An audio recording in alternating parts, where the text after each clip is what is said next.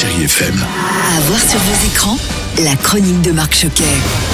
Bonjour à tous, c'est l'événement dans les salles cette semaine et il est très attendu. OSS 117, alerte rouge en Afrique noire. Ah OSS, allez, petite piqûre de rappel. Fais-moi l'amour.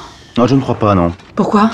Pas envie. Eh oui, c'est culte OSS et pour cette nouvelle aventure, Hubert Bonisseur de la Batte, alias OSS 117, interprété bien sûr par Jean Dujardin, est de retour pour une mission plus délicate, plus périlleuse et plus torride que jamais. Il est contraint de faire équipe avec un jeune collègue, le prometteur OSS 1001, joué par un Pierre Ninet irrésistible.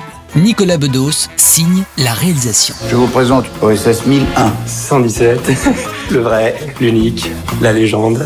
Jean Dujardin, bonjour. C'est vrai que c'est l'une des grandes nouveautés pour ce nouveau OSS 117 et il est confronté à un agent plus jeune que lui. C'était la bonne idée de le confronter à la jeunesse. Et puis à la nouvelle pensée, aux années 80, qui se libère. Forcément, ça me rend un peu plus rance, euh, un peu plus vieux. Il y a toujours une envie de façon de casser le héros, d'abîmer un peu le jouet. Et quoi de mieux de le faire avec un jeune agent secret? Ne plus le mettre forcément avec un faire-valoir féminin. On a beau nous dire, c'est très politiquement incorrect. Finalement, pas tant que ça, au fond, parce qu'en l'occurrence, c'est lui qui est visé. C'est un âne. Et côté réplique, là aussi, hein, on est servi. Ce qui ressort euh, généralement d'OSS, c'est des phrases, c'est la connerie, c'est le truc qu'il faut pas dire. C'est que les gens adorent ça. C'est la blague un peu canaille, quoi.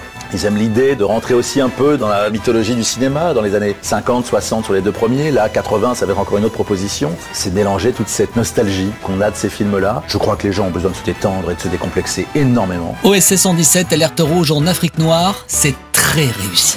Et puis je poursuis avec pour les enfants, vous me connaissez, avec un joli film d'animation, Le Tour du Monde en 80 jours, et vous allez faire la connaissance de Passepartout. Non, non, non, non, pas celui de... Mais un Wistiti naïf, mais plein d'entrain, qui rêve de partir à l'aventure depuis toujours. Alors l'occasion se présente sous la forme de Phileas Frog, un explorateur vanneur et arnaqueur, et d'un pari à plusieurs millions, établir le nouveau record du monde en 80 jours. Je vous parie à toi et à vous autres que je peux faire le tour du monde en 80 jours. De l'agent secret aux grands explorateurs, laissez-vous tenter par de jolies séances. Bel été avec Chéri FM.